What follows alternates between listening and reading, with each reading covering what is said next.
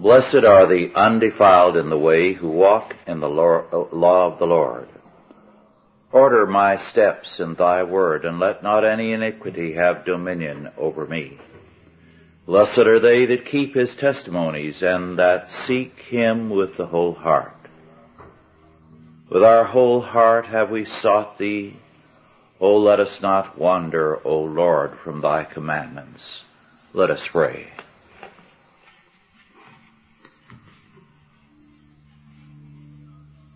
O Lord our God, we thank thee that in thy grace and mercy thou hast given us thy word. Thou hast spoken unto us through prophets of old and through Jesus Christ and his apostles. Make us joyful in thy word and strong in faith and obedience, that we might serve thee Bring all things into captivity to our Lord Jesus Christ, and that we might rejoice in the abundance of thy blessings. Grant us this, we beseech thee, in Christ's name. Amen. Our scripture this morning is Leviticus 25 verses 1 through 7. And our subject, the land's Sabbath the land Sabbath, Leviticus 25, verses 1 through 7. And the Lord spake unto Moses in Mount Sinai, saying, Speak unto the children of Israel, and say unto them, When ye come into the land which I give you, then shall the land keep a Sabbath unto the Lord. Six years thou shalt sow thy field, and six years thou shalt prune thy vineyard and gather in the fruit thereof. But in the seventh year shall be a Sabbath of rest unto the land, a Sabbath for the Lord. Thou shalt neither sow thy field nor prune thy vineyard. That which groweth of its own accord of thy harvest, thou shalt not reap, neither gather the grapes of thy vine undressed for it is a year of rest unto the Lord. And the Sabbath of the land shall be meat for you. For thee and for thy servant, and for thy maid, and for thy hired servant, and for thy stranger that sojourneth with thee, and for thy cattle, and for the, the beasts that are in thy land, shall all the increase thereof be meat. We come now to one of the Bible's most important chapters. The Sabbath year has a great many aspects. In Deuteronomy 15 verses 1 through 6, the cancellation of debts among the covenant people is cited as one of the requirements of the Sabbath year. In this text we have a Sabbath for the land, and from the normal routines of work. The land, God tells us, must rest. One year and seven. And it is a Sabbath for the Lord. There can be no harvest for sale. Only that which grows of itself can be used for food. There is to be no sowing and no pruning. And there is to be a Sabbath from, for the land and from the normal routines of work for a year. In this chapter, Leviticus 25, the Jubilee chapter, we see the sharp difference, the very clear line between the good society as scripture sets it forth and the good society of humanists. The Bible sees society in terms of atonement, restitution, and forgiveness. Men receive a new status before God by Christ's atonement. They become a new creation by His regenerating power.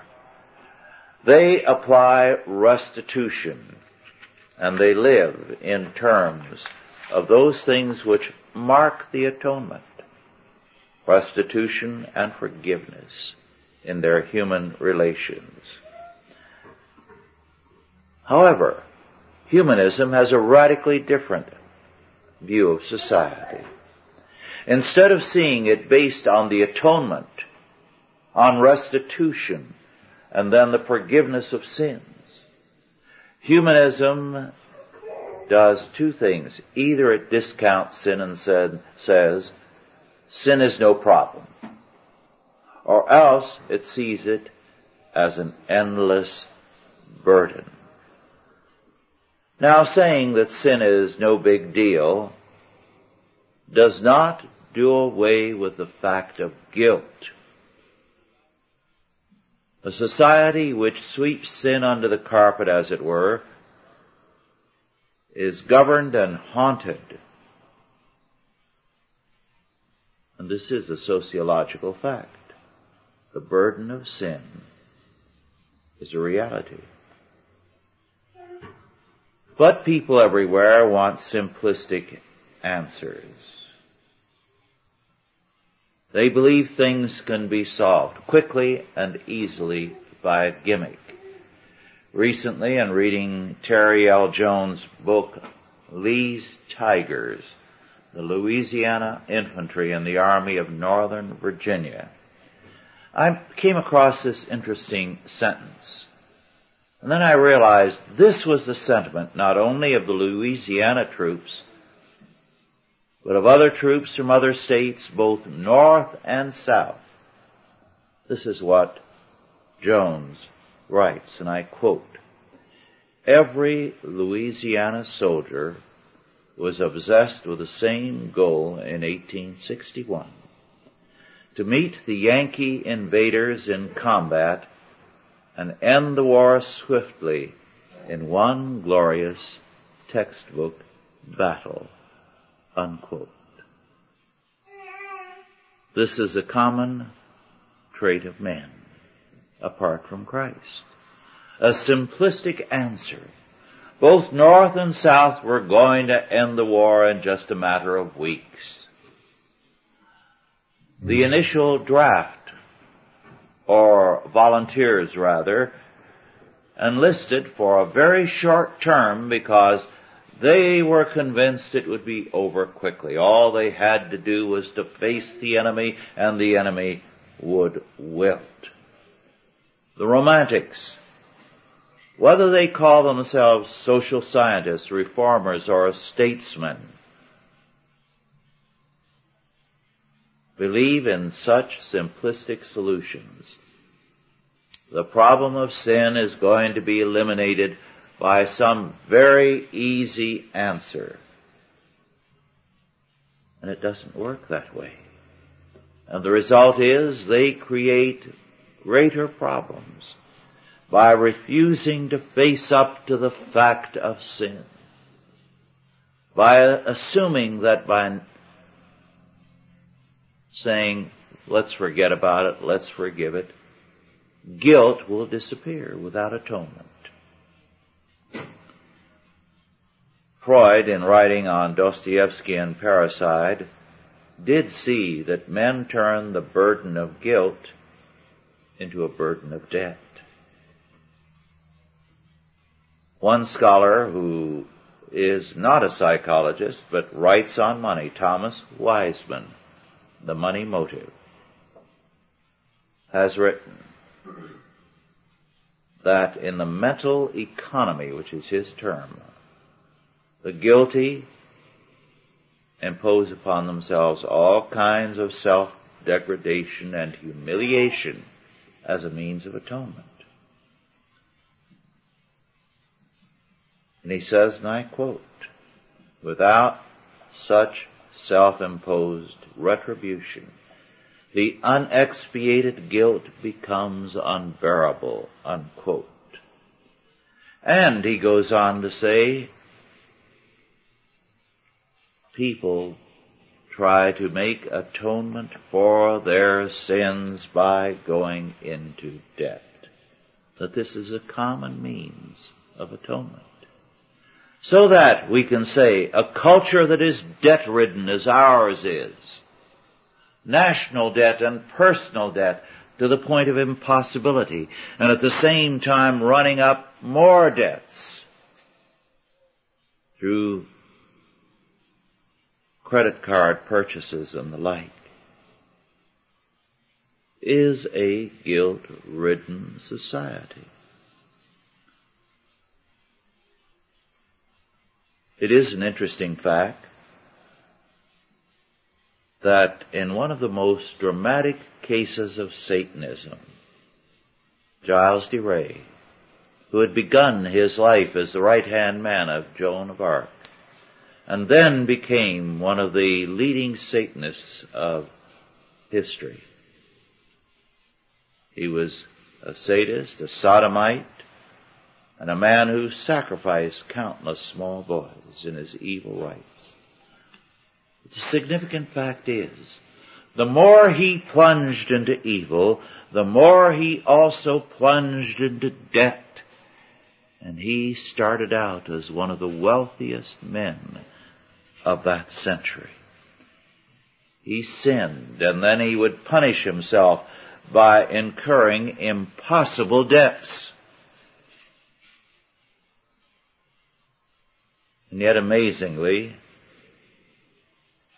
today debt has its defenders as the way of progress. Just a week or so ago,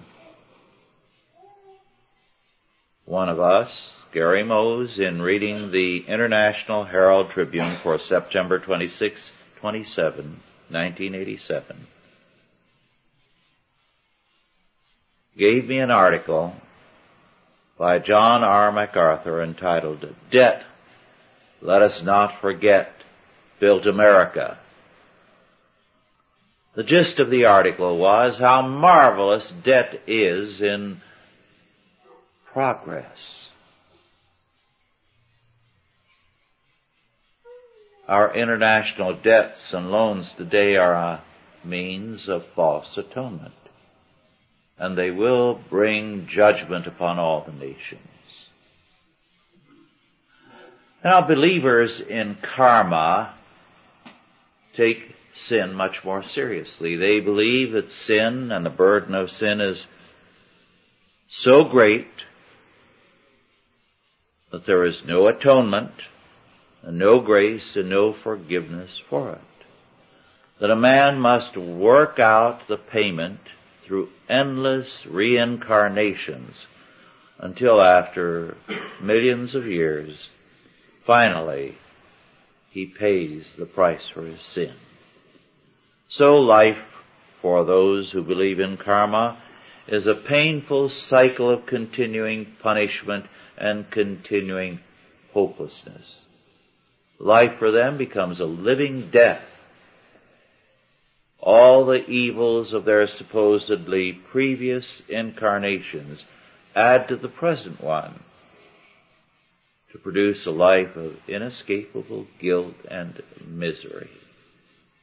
It is interesting that Mahatma Gandhi, who believed himself to be so holy, hoped that he had been so good in this life that he would never again be reborn. Now the premise, the starting point of the Sabbath year of this chapter is the atonement. Men can then rest in the Lord because they have atonement.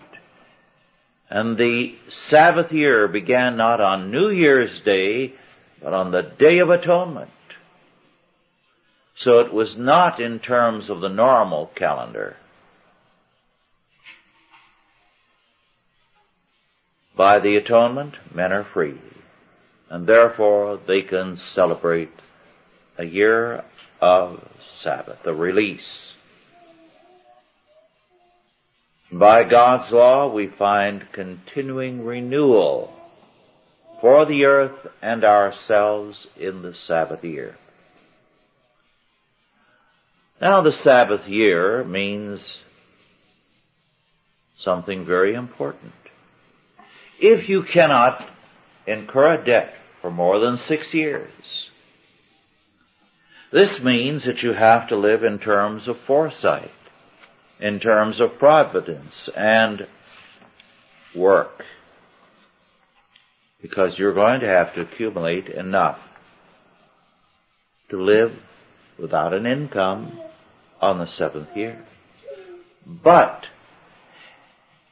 this is not as impossible as it may seem at first glance. Consider the amount of interest most people pay in a single year. In one year. Most people will think only of the interest they pay on their house, which is most of the payment. Most people today are paying ten, eleven hundred dollars who've gone into housing in the last year. Ten, eleven hundred dollars a month. This is particularly true in the cities. But that's not the only interest they pay. Because the people who have businesses are also in debt 10, 20, 30 years. Loans, mortgages, on their place of business, on the goods they buy. And if it's a 90 day note for the cars they have purchased and put in the showroom or the yardage or anything else, they pay a high rate of interest for that short-term loan. So everything you buy today in the store has a substantial interest charge. And that's not all. A very high percentage of all the taxes we pay go to service, debt, national debt, state debt, county debt, city debt. In fact, eliminate all of these and have that as income and it would be easy for a man to live two, three years on what he is now paying out in interest. The direct and indirect interest we pay out annually would in itself keep us for the seventh year easily. Now do you see what God's law would produce in the way of a society? Not a debt-ridden, one. One which would require foresight and planning. You would not be able to survive if you decided suddenly, if all interests disappeared, both personal, business interests, and national debts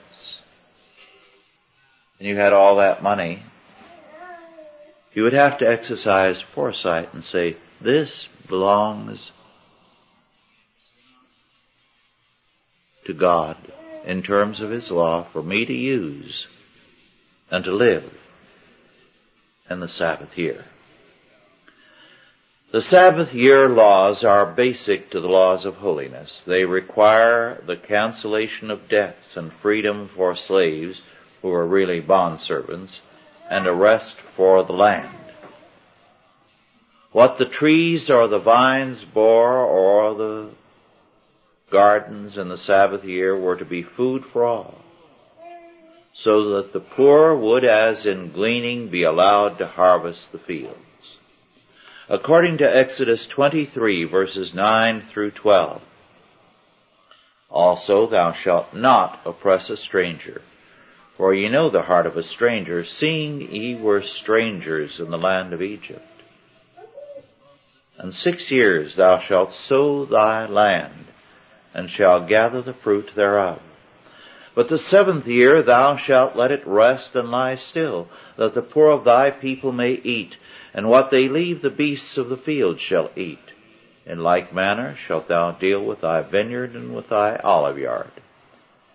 Six days shalt thou do thy work, And on the seventh thou shalt rest, that thine ox and thine ass may rest, and the son of thy handmaid and the stranger may be refreshed.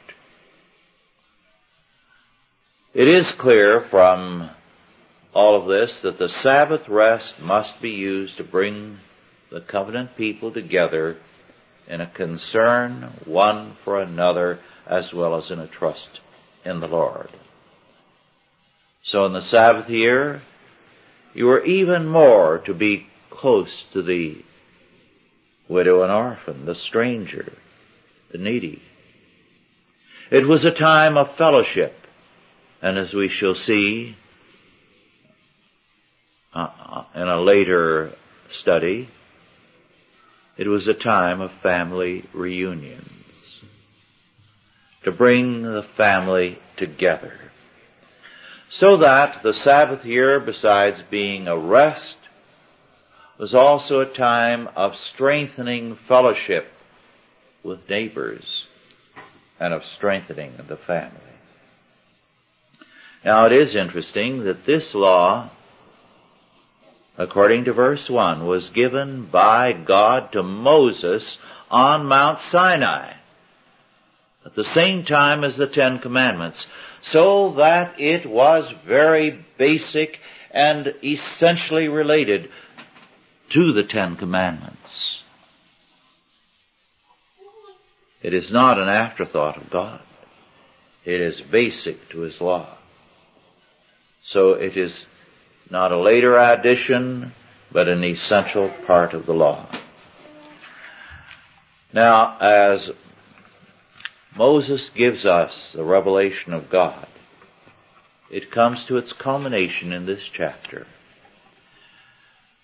Marek, more than a century ago, set forth the meaning of this law as he saw it in these words, and I quote, the principle is, as before, that as the land is God's land, not man's, so the Israelites were the slaves of God, not of men. And that if the position in which God placed them was allowed to be interfered with for a time, it was to be recovered every seventh, or at furthest every fiftieth year. Unquote. W.B. Riley some years ago said of God, and I quote, He not only rules the realm, He owns it, unquote. And he added, in this Sabbath year, God also emphasized dependence upon His providences, unquote according to Deuteronomy 31 verses 9 through 13, a very important aspect of the Sabbath year was education in the meaning of God's law. It was a time not only for family reunions, closer ties with strangers, but also for a deeper study of God's Word. According to 2 Chronicles 36:21, the Babylonian captivity was ordained by God as necessary so that the land might enjoy the Sabbaths denied to it by Israel's apostasy. Seventy years of Sabbaths were kept during that captivity. A year for every skipped year. This tells us very clearly, God's law is not to be trifled with. Rest for the land means its renewal and the renewal of God's people. Let us pray. Our Lord and our God, we thank Thee for this Thy word. Thou hast ordained rest for men and nations and for the land.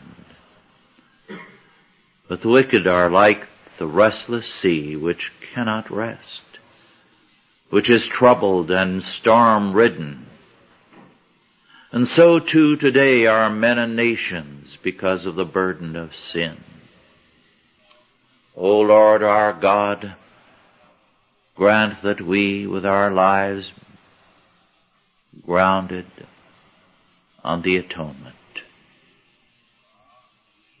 may know thy rest, may establish thy rest in every sphere of life and thought,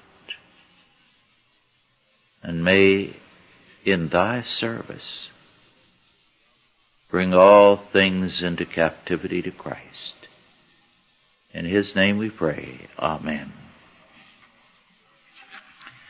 Are there any questions now about our lesson? Yes. I've always often seen it uh, said that indentured servitude in America was for uh, varying lengths of time, often seven years, and I've often wondered why seven years, that's the figure I, most often see, if the biblical requirement on, on freeing servants was after the sixth year. I really don't know the answer to that, but uh, I'm guessing when I say this. Supposing a man in London decided to get to America by making himself an indentured servant, and that's how they got there. So he would sign up. It might be because the ship's passage was not every day, but every so often. After signing up, and they would have only so many for a passage, he might wait three, four months. Then on uh, being taken aboard as one of the indentured servants, the voyage could take weeks and months. So half a year would easily be gone when he got there. It might also be at that time, uh, because most of the voyages were during the good weather. Another six months before there could be much work done. So a year would be lost. And perhaps this was the reason why they made it seven years from the time of uh, signing up. Are there any other questions or comments? Let me add that indentured uh, service was also used as a means of paying off for crime subsequently. It later degenerated into the chain gangs, but uh, that was its origin. You paid you made restitution by working. If there are no further questions or comments, let us bow our heads in prayer. O Lord our God, we thank Thee that Thou hast ordained rest for the land and for the peoples thereof, for the nations thereof. And Thou hast summoned us to be the people of Thy Sabbath, the people of rest, Give us grace in all the vicissitudes of life to rest in Thee, to know Thy peace, and to become instruments of Thy peace and of Thy Sabbath rest. And now go in peace, God the Father, God the Son, and God the Holy Ghost. Bless you and keep you, guide and protect you this day and always. Amen.